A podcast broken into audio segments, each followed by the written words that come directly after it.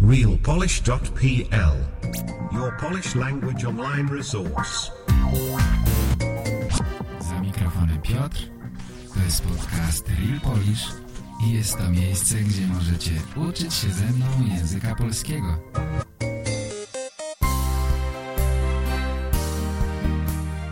Witam. Słuchacie podcastu realpolish.pl Cześć moi drodzy, witajcie, witam wszystkich bardzo serdecznie i zapraszam do wysłuchania podcastu. Oczywiście to będzie podcast po polsku, jak zwykle. Nie wiem, czy powinienem to ciągle jeszcze powtarzać i od nowa się wam przedstawiać, ale przecież zawsze ten podcast może być dla kogoś pierwszym moim podcastem, którego słucha, prawda? Mam przynajmniej taką nadzieję, że wciąż znajdują mnie nowi słuchacze. Zatem jeśli jeszcze się nie znamy, to pozwólcie, że się przedstawię. Mam na imię Piotr, mieszkam w Warszawie i około 10 lat temu postanowiłem, że będę pomagał ludziom uczyć się języka polskiego. Będę przekonywał was, że to nie jest aż tak trudne i można to zrobić lekko, łatwo i przyjemnie. Kiedy zacząłem się uczyć języku samodzielnie, zobaczyłem jakie to może być wciągające, jakie to jest ekscytujące móc rozmawiać w innym języku. To doświadczenie pomogło mi w podjęciu decyzji, że chcę wam pomagać. To była moja wolna wola. Nikt mnie do tego nie zmuszał, a może to już wcześniej było ustalone, zdeterminowane, zapisane w moich genach? Nie wiem. Dziś będę mówił o wolnej woli, o determinizmie. Czy naprawdę sami podejmujemy decyzje? Czy nie? Czy to jest może wszystko już dawno określone w naszym życiu, a my wykonujemy tylko jakiś plan? Próbuję się nad tym zastanowić. Myślę, że to nie będzie łatwe zadanie. Ale wiecie co, to nie jest najważniejsze, czy odpowiem na to pytanie. To jest tylko pretekst do tego, żebym mówił do was po polsku.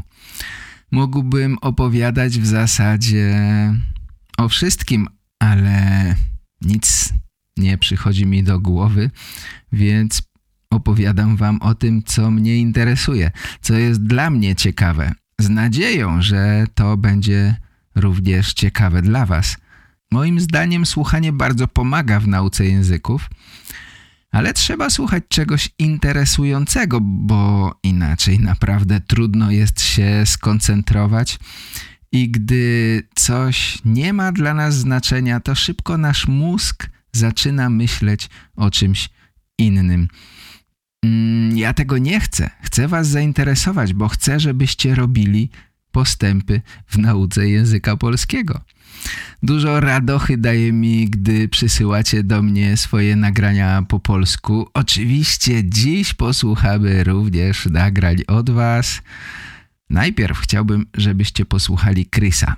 Zapraszam bardzo serdecznie. Hej, cześć Piotr. Pozdrawiam i dziękuję za e-mail. Zacząłem dzisiaj słuchać Twojego kursu. Postaram się coś powiedzieć, żeby się przedstawić. Chociaż przynajmniej, że trochę oszukam. Żeby sobie pomóc, korzystam z DPL. Ale hej, to jest coś. Mam na imię Chris. Mam 60 lat i jestem Anglikiem. Kiedy miałem 55 lat, przeszedłem na wcześniejszą emeryturę z kariery w NHS. Planowałem uczyć angielskiego w niepełnym wymiarze godzin. Mój partner jest Polikiem. Spędzamy czas między Anglią i Polską.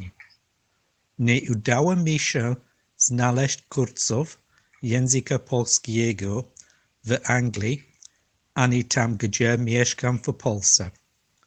Uczyć się zaczęłam z płyt CD, a teraz mam prywatne lekcje języka polskiego. Rzadko zdarza mi się mówić po polsku. Wszyscy, wszyscy rozmawiają ze mną po angielsku. Jestem naturalnie nieśmiały. Zbyt łatwo jest się poddać i mówić po angielsku.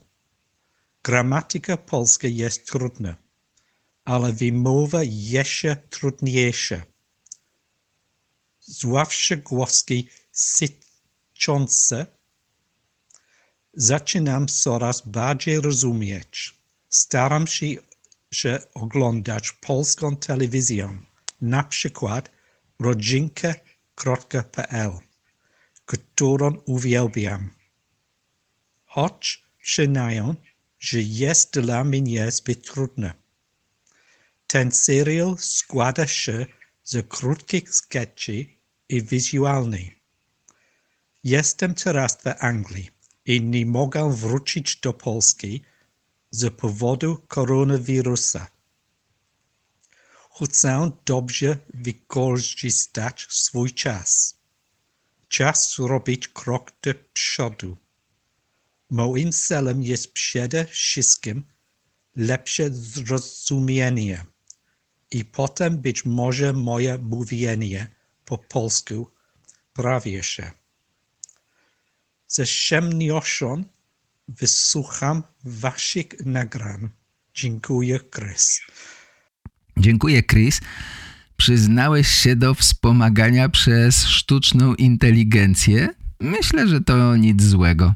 Dziękuję za nagranie, fajnie mówisz. Zwróciłeś uwagę na ten sam problem, o którym mówił Frank w ostatnim podcaście.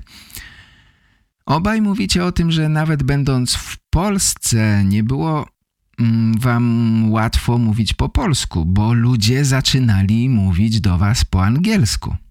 Coraz więcej Polaków mówi po angielsku i myślę, że ludzie chcą wykorzystać możliwość mówienia.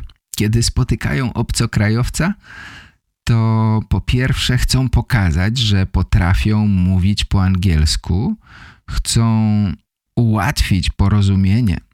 Uważają pewnie, że mówią lepiej po angielsku niż ta osoba mówi po polsku.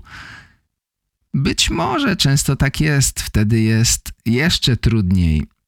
Co możecie wtedy zrobić? Jedyne, co mi przychodzi do głowy, to poprosić. Po prostu poprosić, żeby rozmowa była po polsku. Powiedzcie, że uczycie się polskiego, że to jest forma treningu dla was, że chcecie myśleć po polsku, wyrażać swoje opinie po polsku i że taka rozmowa będzie czymś bardzo pożytecznym w waszej nauce. Myślę, że naprawdę trudno będzie spotkać kogoś, kto odpowie nie, nie będę mówić do ciebie po polsku, bo nic nie rozumiesz. Raczej większość ludzi chętnie pomoże wam i zgodzi się mówić po polsku. Każdym razie warto przynajmniej spróbować. Muszę się zgodzić z tym, że sam pobyt w Polsce to jeszcze nie wszystko. Trzeba wykorzystać okazję i mówić do ludzi po polsku. Wiem, że łatwiej jest czasami po angielsku, szybciej może dochodzi do porozumienia, ale zachęcam Was, zachęcam do przełamania bariery strachu i poproszenia. Bo proszę, mówmy po polsku, bo ja uczę się polskiego i to mi bardzo pomoże. Dziękuję bardzo. Dzięki Chris, jeszcze raz. Pozdrawiam bardzo serdecznie. Kochani, czekam na wasze nagrania. Jeśli macie 5 minut wolnego czasu i nie macie pomysłu co robić, to bierzcie telefon w rękę i nagrywajcie 3-minutowe nagranie o sobie. O tym, jak uczycie się polskiego albo powiedzcie, co myślicie na temat któregoś z moich podcastów. Będzie mi bardzo miło dostać takie nagranie od was. Decyzja należy do was. A może nie? Właśnie, to jest sprawa, o której dziś chcę pomówić. Dziś chcę zastanowić się z Wami nad bardzo ciekawym problemem. Większości z nas wydaje się, że różne decyzje, które podejmujemy, zależą właśnie od nas. Nie wiem jak Wam, ale mi się tak wydaje. Jeżeli mam w lodówce dwa piwa, jedno jasne i drugie ciemne, to ode mnie zależy, które wezmę i wypiję wieczorem oglądając film. Tak mi się do tej pory przynajmniej wydawało i w oparciu o tę wiarę, wiarę w wolną wolę, stworzone jest nasze społeczeństwo. Właśnie o wolnej woli chcę dziś opowiedzieć, zastanowić się nad tym fascynującym pytaniem. Czy naprawdę mamy wolną wolę? Czy naprawdę możemy robić to, co chcemy? Cały nasz system sprawiedliwości oparty jest właśnie na wierze w wolną wolę. Jeśli ktoś popełni zbrodnię z wolnej woli, to będzie za to ukarany. Nasza wiara w sądy oparta jest właśnie na istnieniu wolnej woli. Nasze religie oparte są na wolnej woli. Bez tego nakładanie kar, wiara w złe i dobre uczynki nie miałaby sensu, prawda? W religii mówi się, że Bóg karze ludzi lub nagradza ludzi po śmierci za to, jak żyli. Za to, czy byli dobrzy, czy byli źli, za to, czy czynili dobro, czy zło. Według religii ludzie mają wolną wolę i sami decydują o tym, co robią. Gdyby nie decydowali, to jaki byłby sens karania ich za to, co robią? Albo nagradzania? Jeśli ktoś popełni zbrodnię, ale nie zrobi tego z własnej woli, bo ktoś inny nim sterował, albo robił to bez świadomości, to jaki jest sens go karać? Z drugiej strony, jeśli ktoś zrobi coś dobrego, dajmy na to, uratuje kogoś w wypadku, ale zrobi to zupełnie przypadkowo, bez udziału własnej woli. Czy jest sens dziękować mu za to? Albo dawać nagrodę za to, że zrobił coś mimowolnie? Mimowolnie, to znaczy bez własnej woli, przypadkowo. Mimowolnie. Czasami mimowolnie zrzucimy szklankę ze stołu i to jest zupełnie inaczej odbierane niż gdy specjalnie rzucimy szklanką o podłogę, prawda? Efekt jest identyczny, dokładnie taki sam. Szklanka jest rozbita, ale ocena sytuacji jest zupełnie inna. Dlatego właśnie zagadnienie wolnej woli jest bardzo ciekawe. Jeśli nie mamy wolnej woli, to coś innego steruje naszym postępowaniem to nasze widzenie sprawiedliwości, dobra, zła, wszystko to staje się zupełnie inne. O tym, co może sterować naszą wolną wolą, chcę opowiedzieć, bo na ten temat ostatnio trochę czytałem, szukałem wiadomości i pomyślałem, że to może być ciekawe również dla Was, że to będzie coś ciekawego do posłuchania właśnie po polsku, po to, żeby potrenować trochę język polski. Prawdopodobnie niektórzy z Was mogą mieć znacznie więcej wiadomości na ten temat, zatem zapraszam oczywiście do komentowania i do poprawiania moich pomyłek. Zapewniam Was, że wszystkie pomyłki, jakie robię, nie tylko w dzisiejszym podcaście, ale w ogóle w moim życiu, robię całkowicie mimowolnie. Tak mi się przynajmniej wydaje. Ja naprawdę chcę dobrze, ale czasami, wiecie jak to jest, czasami wychodzi zupełnie inaczej. Pamiętacie, kiedy byliście jeszcze mali? Tato albo mama pytali, co ty zrobiłeś? Ja często odpowiadałem wtedy, to nie ja, Ja nie chciałem, to się samo zrobiło. Mieliście podobnie? Też wam się tak zdarzało? Wtedy jeszcze nie wiedziałem nic o determinizmie, czyli o koncepcji, która mówi, że wszystko, co się dzieje w przyrodzie, a zatem również z nami, ponieważ my też jesteśmy częścią przyrody, prawda? Wszystko to ma swoje związki przyczynowo-skutkowe. Co to są związki przyczynowo-skutkowe? Być może pierwszy raz słyszycie takie słowa po polsku, mm, ale to jest proste. Jeśli na przykład działamy siłą na jakiś przedmiot, to ten przedmiot porusza się, prawda? Przyczyna to działanie siłą, a skutek to poruszanie się przedmiotu. Związek przyczynowo-skutkowy. Jeśli pijemy dużo piwa i jemy dużo pizzy, to rośnie nam brzuch.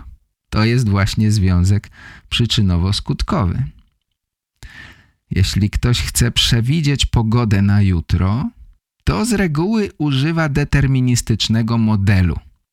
Zbiera wszystkie dane, hmm, na przykład jaki wieje wiatr, jaka jest temperatura, ciśnienie i tak dalej, i tak dalej. To jest przyczyna tego, jaka będzie pogoda w przyszłości. Potem na podstawie danych, znając wszystkie prawa rządzące naturą, przewiduje się skutek, czyli pogodę na jutro. Gdybyśmy znali wszystkie dane wejściowe i znali wszystkie prawa rządzące pogodą, to pogoda przewidziana byłaby bardzo dokładnie, idealnie. Problem w tym, że tych danych wejściowych jest ogromnie dużo, więc nie wszystkie brane są pod uwagę. A dodatkowo prawa rządzące pogodą są bardzo, bardzo skomplikowane. Dlatego w teorii jest możliwe przewidzieć pogodę, ale w praktyce ogromna złożoność zjawiska, ogromne skomplikowanie powoduje, że obliczenia nie są dokładne. Wszyscy uważamy, że pogoda to jest zjawisko deterministyczne, prawda? Nikt chyba nie myśli, że wiatr ma wolną wolę. Myśli sobie, dziś będę wiał ze wschodu na zachód. Albo nie, rozmyśliłem się. Wcale nie będę wiał. Raczej tak nie jest. Raczej kierunek i siła wiatru zależy od ciśnienia powietrza, a nie od woli wiatru. Ale jak jest z człowiekiem?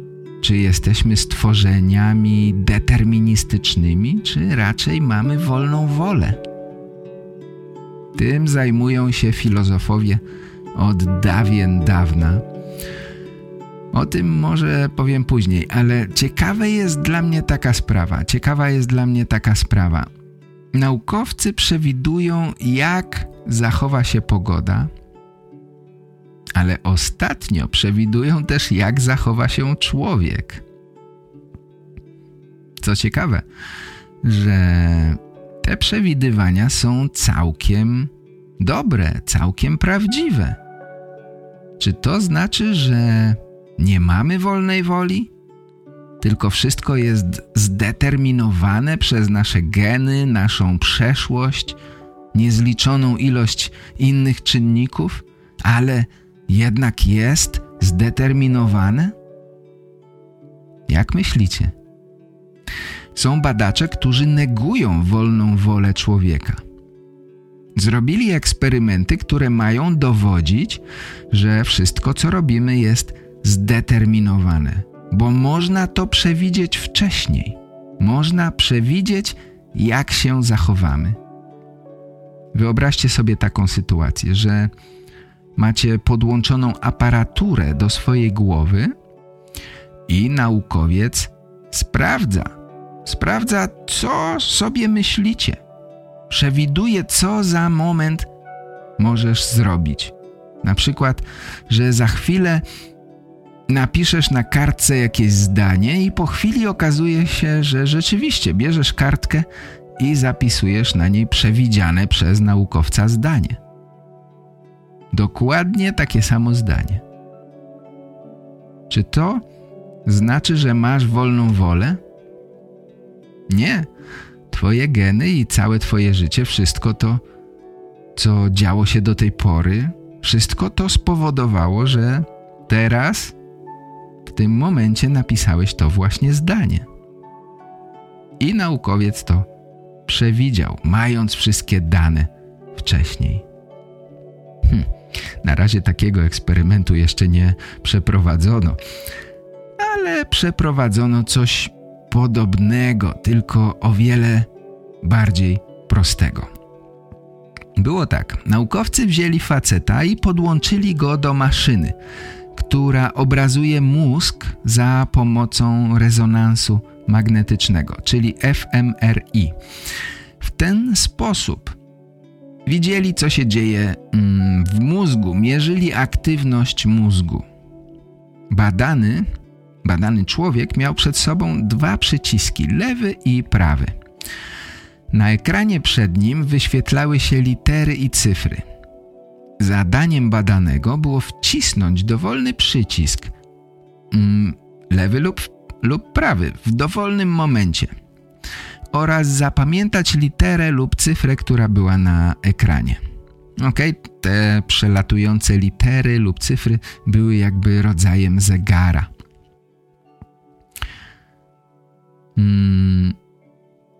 Ten badany człowiek miał zapamiętać literę w momencie, kiedy podjął decyzję o wciśnięciu przycisku i natychmiast nacisnąć ten przycisk. A może nie natychmiast? Może mógł pomyśleć, że naciśnie za 5 sekund i wtedy na nacisnąć? Chyba tak to było. W każdym razie, ten facet myślał sobie, ok, mam wolną wolę, mogę wcisnąć lewy lub prawy przycisk w momencie, gdy mi się to podoba. Nie muszę się spieszyć, to ja decyduję kiedy i który przycisk wcisnę. Oczywiście nie przebadano jednego faceta, tylko większą grupę osób. Ale najważniejsze jest to, co się okazało. Naukowcy już 7 8 sekund przed podjęciem decyzji przez badanego widzieli aktywność mózgową. Rozumiecie mnie? Na ekranie wyświetlają się literki. Facet ogląda literkę i mówi, zobaczyłem literkę K i podjąłem decyzję, że wcisnę prawy guzik. Ale naukowcy już 7 sekund wcześniej widzieli na swojej aparaturze, że ten facet za chwilę dopiero podejmie decyzję o wciśnięciu prawego przycisku. Wiedzieli, że podjął decyzję jeszcze zanim on o tym wiedział. Zanim podjął decyzję, w jego mózgu działy się już rzeczy, które doprowadziły go do tej decyzji. Jeśli jestem w stanie przewidzieć, co zrobisz, zanim ty jesteś tego świadomy, że to zrobisz, to mówienie o wolnej woli nie ma sensu, prawda? Wydaje nam się, że decydujemy o tym, co robimy, że jesteśmy, można powiedzieć, kierowcami naszego ciała, że jesteśmy autorami naszych myśli. Tak nam się wydaje. Jesteśmy świadomi różnych impulsów, które do nas przychodzą. Jesteśmy świadomi naszych myśli. Czasami potrafimy powstrzymać się przed zrobieniem czegoś. Czegoś, na co naprawdę mamy ochotę. To daje nam złudzenie, że mamy wolną wolę. Jednak w naszym organizmie dzieje się mnóstwo rzeczy, o których nie mamy pojęcia. Stan naszego mózgu w każdym momencie jest produktem, jest skutkiem różnych rzeczy, za które nie jesteśmy odpowiedzialni, o których nie wiemy. Nie wybraliśmy naszych genów, nie wybraliśmy rodziców, Otoczenie, w którym żyjemy, ma na nas wpływ. Ludzie, z którymi się spotykamy przez całe życie, mają wpływ na to, jak wygląda nasz mózg. Mnóstwo, mnóstwo rzeczy wpływa na to, jak wygląda nasz mózg. i w jakim jest stanie w danym momencie. A przecież ma wpływ na to, jakie decyzje podejmujemy w danym momencie. Zróbmy mały eksperyment. Gdybym teraz poprosił, pomyśl teraz o jakimś owocu. Jaki owoc przychodzi wam na myśl? Czy to jest jabłko, gruszka, arbuz, a może marakuja albo ananas? Ze wszystkich owoców, jakie znacie, wybraliście jeden. Jest wiele owoców, których nazw nie znacie, prawda? Więc o tych owocach nawet nie myślicie, prawda? Zatem wybór nie jest już całkowicie wolny. Był zdeterminowany tym, co wiecie. A to, co wiecie, było zdeterminowane wieloma, wieloma innymi czynnikami. To, jakie owoce najczęściej jecie, jakie rosną w waszej okolicy, jakie lubicie i tak dalej, i tak dalej. Czy mogliście wybrać myśl, która nie przyszła nawet do głowy? Czy mogliście wybrać owoc durian? Może ktoś z, z was wybrał ten owoc. Durian to podobno najbardziej nieprzyjemnie śmierdzący owoc świata. Rozumiecie, o co mi chodzi? Mogliście pomyśleć durian.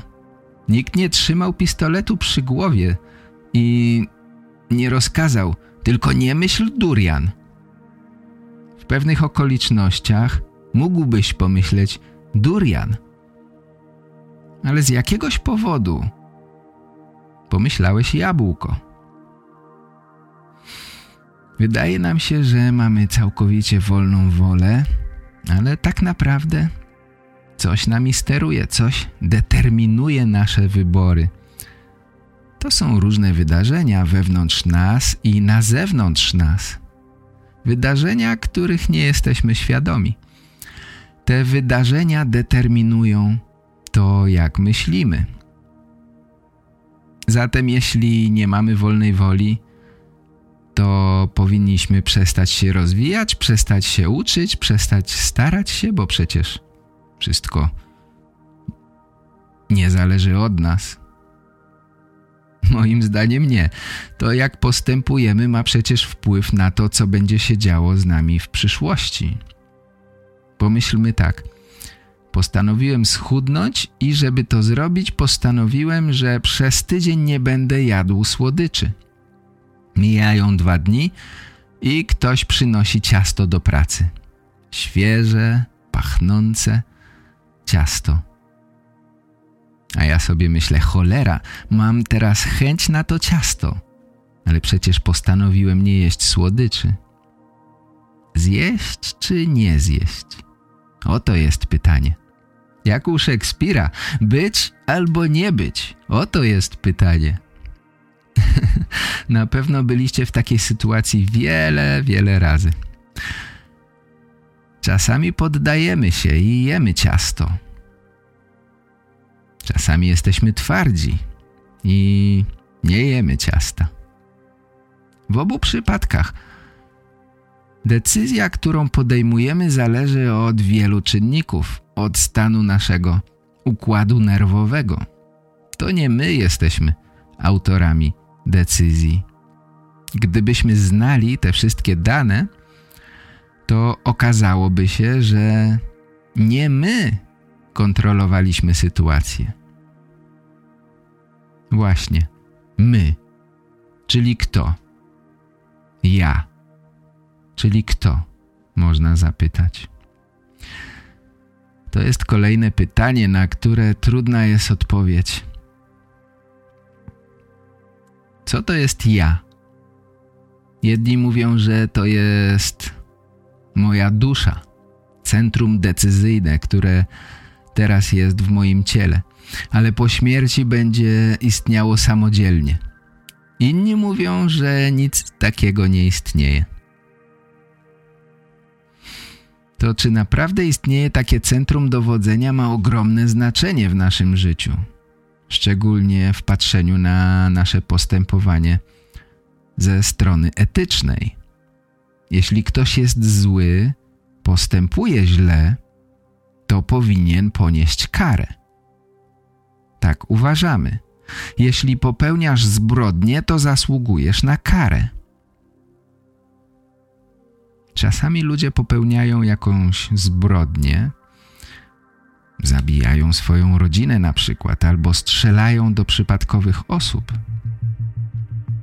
Pamiętam, to było w latach 70. w Krakowie panowała panika, bo grasował tam przestępca. Nazywano go wampirem z Krakowa. Ten człowiek zabił kilka osób, próbował zabić jeszcze więcej. W końcu został złapany i skazany na karę śmierci. Morderca został powieszony. Po jego śmierci przeprowadzono sekcję zwłok.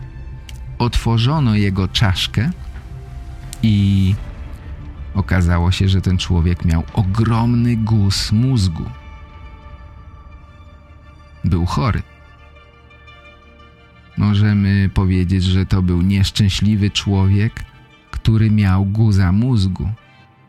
Guz mózgu powodował, że on miał takie myśli, że czuł się może zagrożony i dlatego zabijał. To zdecydowanie nie jest jego wolna wola. Ale przecież guz mózgu jest jakimś szczególnym przypadkiem budowy mózgu. Jeden człowiek ma mózg zbudowany w taki sposób, a inny człowiek w inny mm, sposób. Człowiek z Krakowa miał guza. Ktoś inny nie ma guza, ma coś innego, wszystko jedno co. Ale ten przypadek pokazuje, że budowa naszego mózgu determinuje to, jak myślimy, to, jakie podejmujemy decyzje. Jeśli znalibyśmy stan wszystkich zmiennych w naszym mózgu, to wiedzielibyśmy, jak zachowamy się w przyszłości. Jeśli uznamy, że budowa mózgu wampira z Krakowa determinuje jego postępowanie, determinuje to, że zabił innych ludzi, to budowa naszego mózgu determinuje to, kim jesteśmy. Jakie lody lubimy – czy lubimy uczyć się polskiego? Czy potrafimy się powstrzymać przed zjedzeniem ciasta? Jasne? Rozumiecie, co chcę powiedzieć? Że nie mamy wolnej woli, że nasze decyzje zależą od naszego mózgu i wielu, wielu innych czynników. Nawet jeśli dołożymy do tego naszą duszę –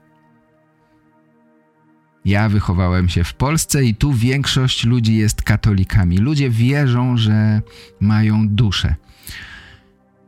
Ale czy my wybieramy naszą duszę? Co jeśli urodzę się i dostanę duszę psychopaty, mordercy, złego człowieka? Co wtedy? Czy ja jestem za to odpowiedzialny? Wszystko to są rzeczy, na które nie mamy wpływu, prawda? Nasze geny, nasze choroby, nasza dusza, promieniowanie kosmiczne, wszystko to na nas wpływa. Powoduje, że nasza wola, że nasza wolna wola nie jest całkiem wolna, a raczej zdeterminowana. Wydaje nam się, że sterujemy tą maszyną, jaką jest nasze ciało, że podejmujemy decyzję świadomie, to jest złudzenie. Mogę siedzieć 100 lat i myśleć, którą rękę podnieść, lewą czy prawą. Jednego dnia myślę, może podnieść lewą, drugiego zmieniam decyzję, myślę, podniosę prawą. Ale w momencie, kiedy rzeczywiście podniosę rękę, to tak naprawdę nie wiem, dlaczego ją wybrałem.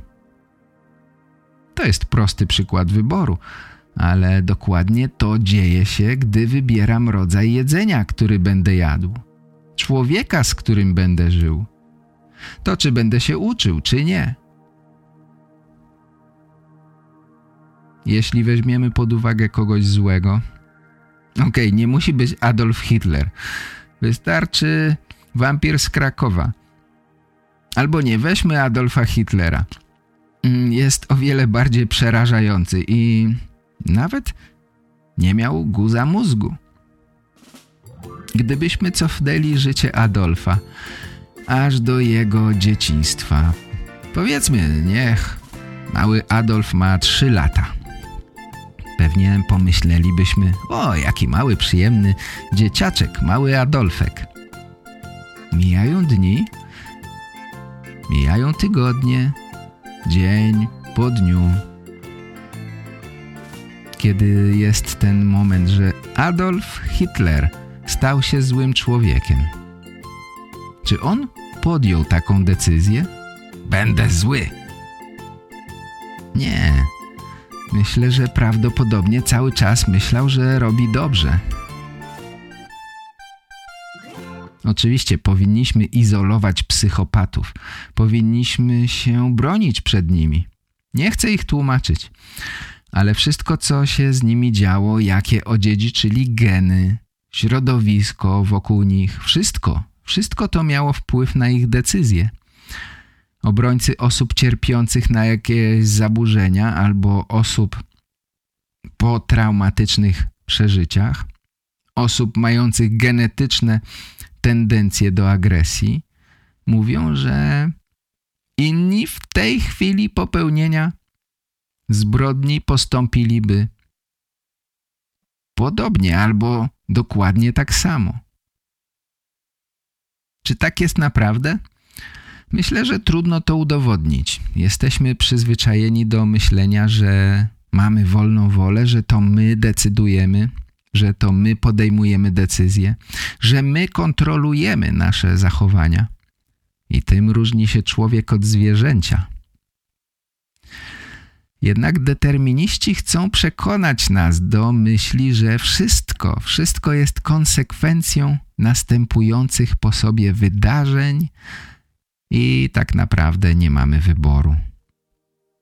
Po prostu musimy tak postąpić. Są jednak ludzie, którzy myślą, że wszystko nie jest takie dokładnie czarno-białe Problem determinizmu i wolnej woli leży gdzieś po środku. Jesteśmy ograniczeni przez pewne zjawiska, ale wciąż możemy decydować, jak postąpimy. Nasza wolna wola nie jest całkowicie wolna. Musimy postępować według reguł, ale wciąż możemy kontrolować nasze postępowanie. Ta koncepcja nazywa się kompatybilizm jeśli wyobrazimy sobie nasze życie jako formę gry, to możemy wybrać wszystkie ruchy, ale zgodnie z regułami gry. Pomyślcie o szachach. Gracz ma wolną wolę, może poruszać się tak jak chce, ale ma pewne ograniczenia. Gra białymi albo czarnymi to jest zdeterminowane już na początku gry. Podobnie w naszym życiu dostajemy geny od naszych rodziców i całą partię rozgrywamy już tymi genami. W szachach poszczególne figury mogą poruszać się w ściśle zdeterminowany sposób.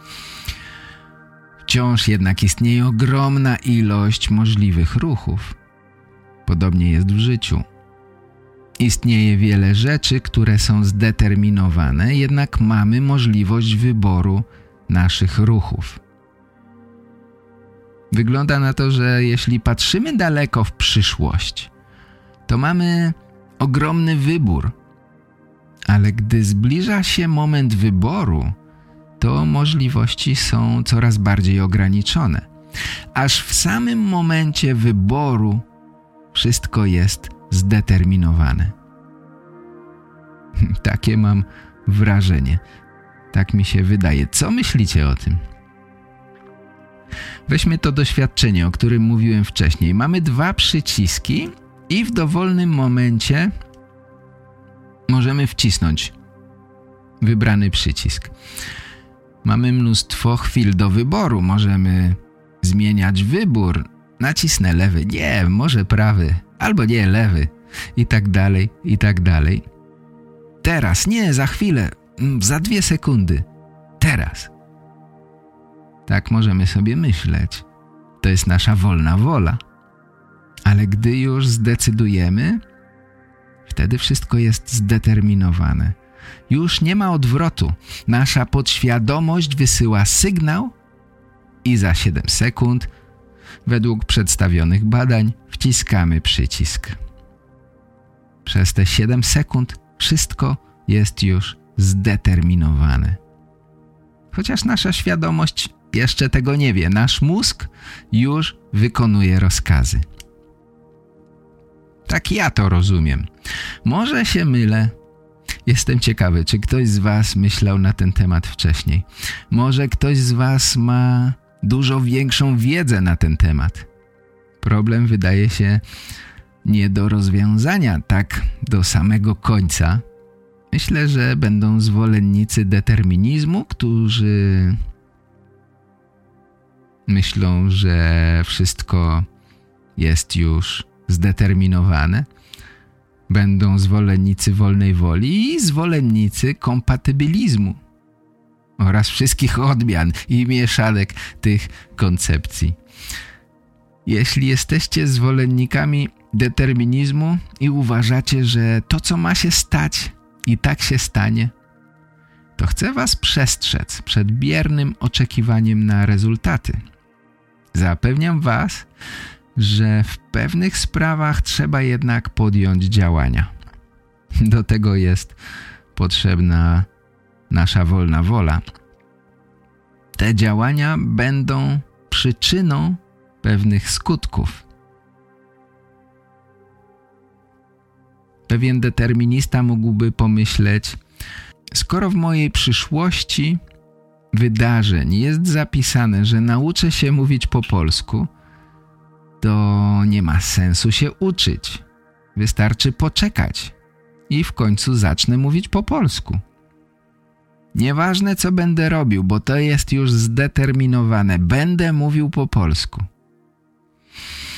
Myślę, że to nie jest dobre myślenie. Moim zdaniem musisz zacząć coś robić, ok? Samo czekanie nie da rezultatów. Jestem pewien, że to się nie stanie.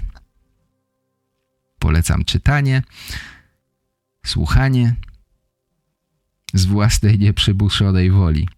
Wtedy rzeczywiście jest szansa, że zaczniesz mówić po polsku.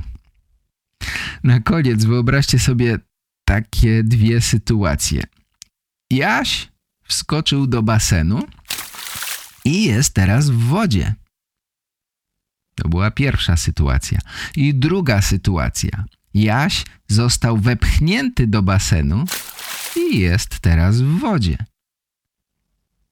Kompatybiliści powiedzą w obu przypadkach to, że osoba jest w wodzie było zdeterminowane. W pierwszym przypadku doprowadziła do tego jego wolna wola, Jaś sam wskoczył do basenu. W drugim przypadku zdecydowała wola faceta, który popchnął Jasia. Według kompat... kompa... Co za słowo? Według kompatybilistów w obu przypadkach powinno się mówić o wolnej woli.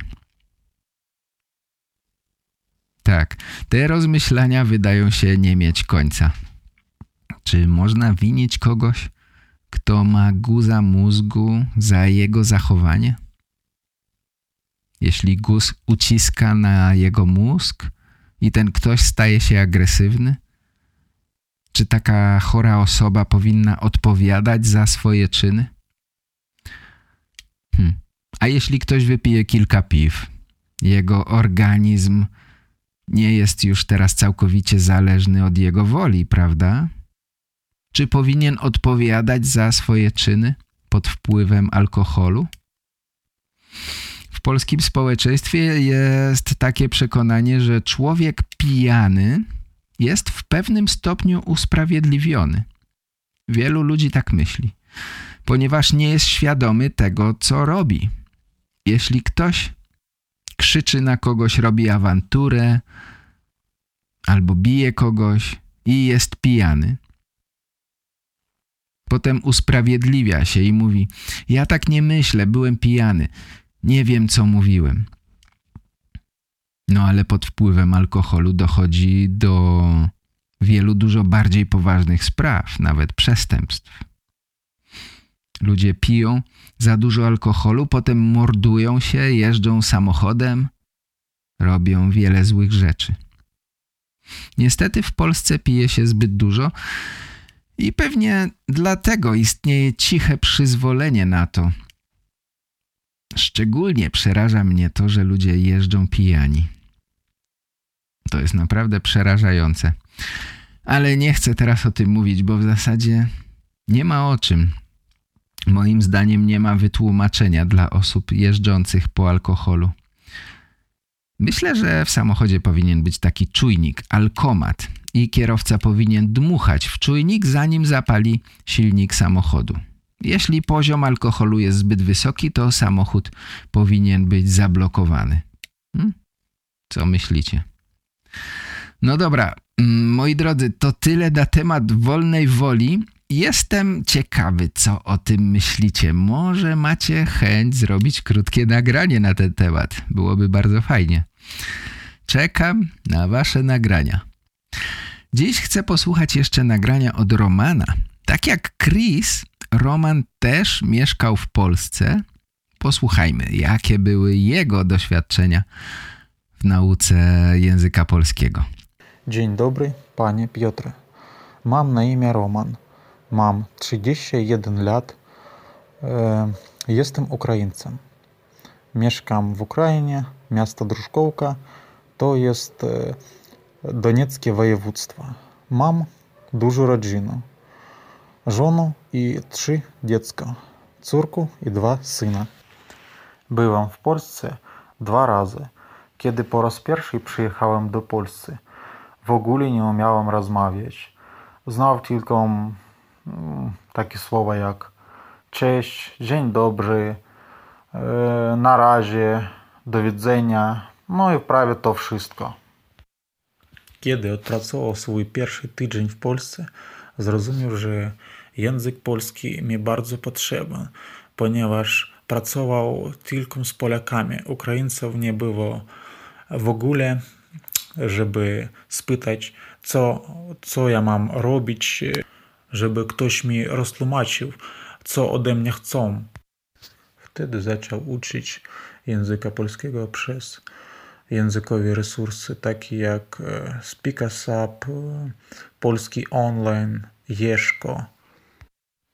Przez dwa miesiące zaczął lepiej rozumieć języka polskiego, ale niestety nie mogą rozmawiać i to bardzo mnie denerwowało. Znalazłem Twoją stronę, kiedy wracał do, do Ukrainy i Twoja metoda mi bardzo podobała, spodobała. Pierwszy podcast, który ja słuchał, to była e, rozmowa z Artemem. Kiedy następnego razu pojechałem do Polski, już rozumiał, co do mnie mówili Polacy, już mogł sam rozmawiać z nimi. Było o wiele łatwiej komunikować i pracować. Bardzo spodobała mi się Polska, życie w Polsce. Mam takie wielkie marzenia, żeby przyjechać żyć razem z rodziną w Polsce. Na razie rozumiem, że jestem na niskim poziomie, że mam uczyć jeszcze bardzo dużo języka polskiego, żeby mówić płynnie. Uczę się polskiego codziennie, jak ty mówisz, i mam nadzieję, że wszystko mi się uda. Na razie to wszystko. Wszystkiego dobrego. Papa. Dziękuję bardzo. No właśnie, czasami jesteśmy zmuszeni do nauki języka. Roman potrzebuje komunikować się po polsku, w pracy używa tylko języka polskiego. Myślę, że w tym przypadku to dobrze. Możliwość praktyki codziennie przez wiele godzin, rozmawianie z Polakami na wszystkie tematy jest wspaniałą możliwości, możliwością nauki i warto to wykorzystać. Roman, myślę, że już ci się wszystko doskonale udaje. Już słyszę wspaniałe rezultaty, mówisz dobrze.